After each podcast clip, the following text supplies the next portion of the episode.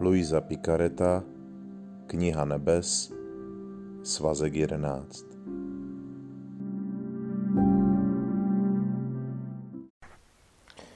Dvacátého sedmého srpna 1913 Nástrahy a zuřivost ďábla proti duši, která žije v boží vůli a mluví o ní a tlačí proti ní ostatní lidi.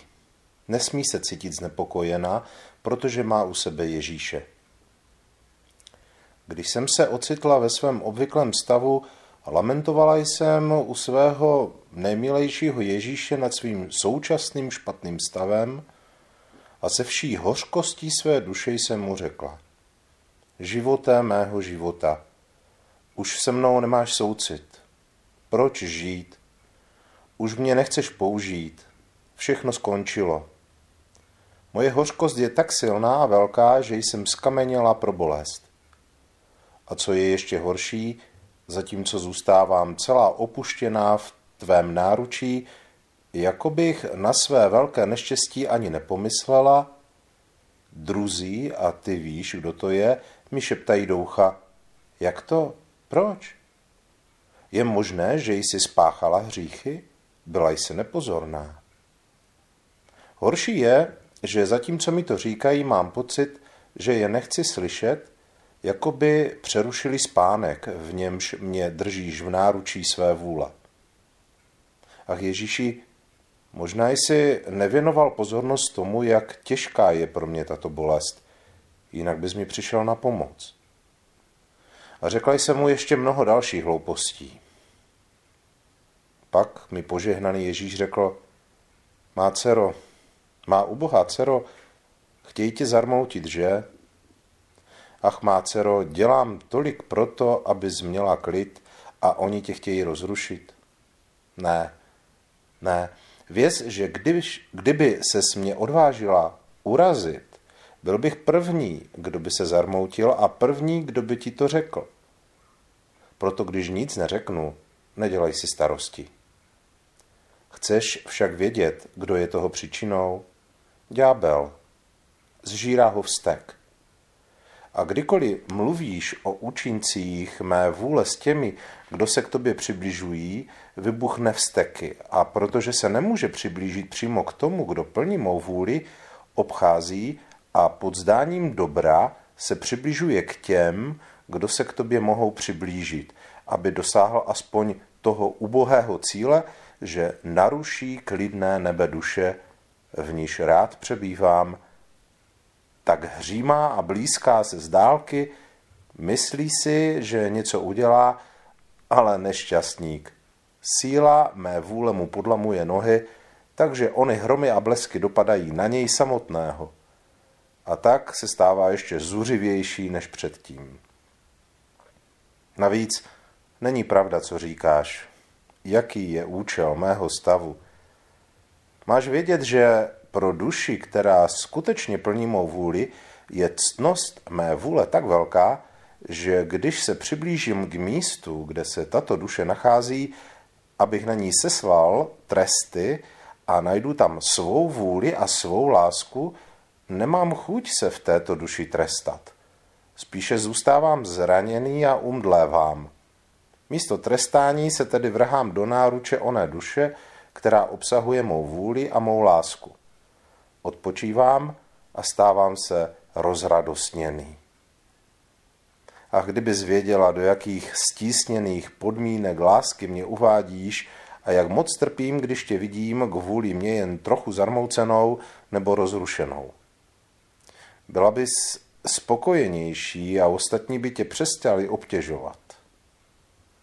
A já, vidíš o Ježíši, kolik zla dělám, až tě tím nutím trpět? Ne, odpověděla jsem. A Ježíš na to, má dcero, netrap se už kvůli tomu. Utrpení, která pocházejí z lásky duše, obsahují také velké radosti, protože pravá láska, i když přináší utrpení, není nikdy oddělena od velké radosti a nevýslovné spokojenosti. Patří to jaksi k našemu životnímu standardu, že se snažíme v průběhu roku někde odpočinout, vyrazit někam na dovolenou, prostě abychom si odpočinuli.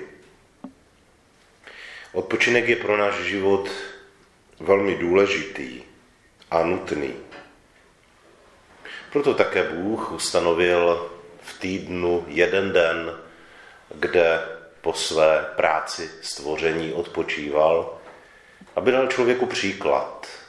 Bůh jistě odpočívat nemusel, je dokonalý sám sobě, ale jestliže odpočinul, tak chtěl dát příklad, abychom i my dokázali nacházet čas pro důležitou regeneraci sil, pro svůj odpočinek.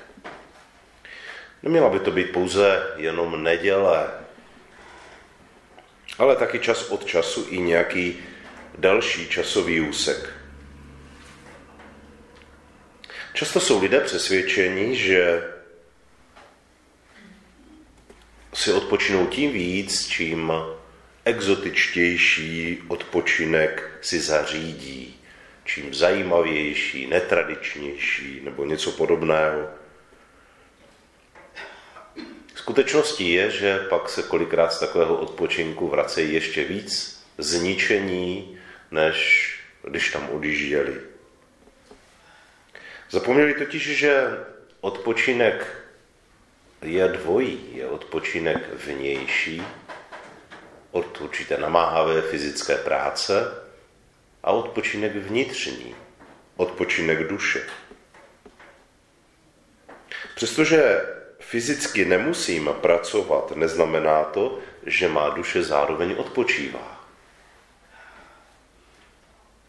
Duše je totiž neustále jakoby zapojená v nějakém, uh, jak to říct, v nějakém víření, v nějaké činnosti.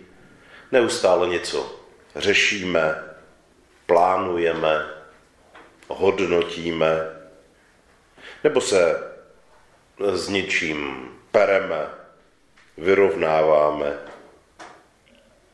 Navíc nesmíme zapomínat na to, že jsme v neustálém duchovním boji proti slabostem svého těla, proti samozřejmě zlému, proti pokušení, proti svodům. Dá se říct, že vlastně jakoby duše nemá kdy ani pořádně odpočinout. Proto není divu, že Ježíš nám v Evangeliu připomíná tuto skutečnost. Učí nás, že odpočinek duše dosáhneme u něj.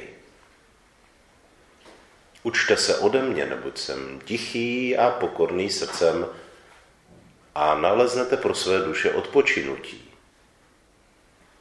Není potřeba to asi nějak říkat ještě jasněji. Jestliže hledáme odpočinek duše, tak, ji ne, tak ji nenajdeme nikde jinde, než právě u Ježíše Krista.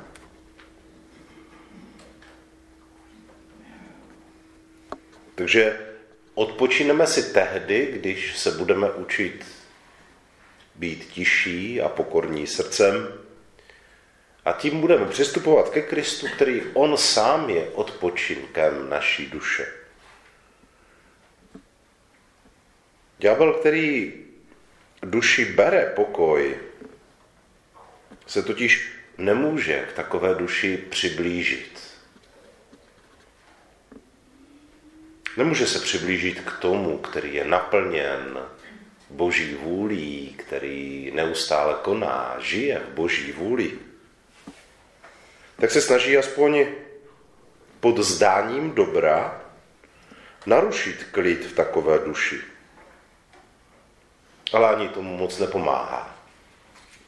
Pokud člověk zůstává pevně spojen takto s Kristem, pokud odevzdává sám sebe Ježíši a nechává vládnout jeho vůli ve svém životě, pak se všechny útoky zlého obrací proti němu samotnému, proti ďáblu samotnému.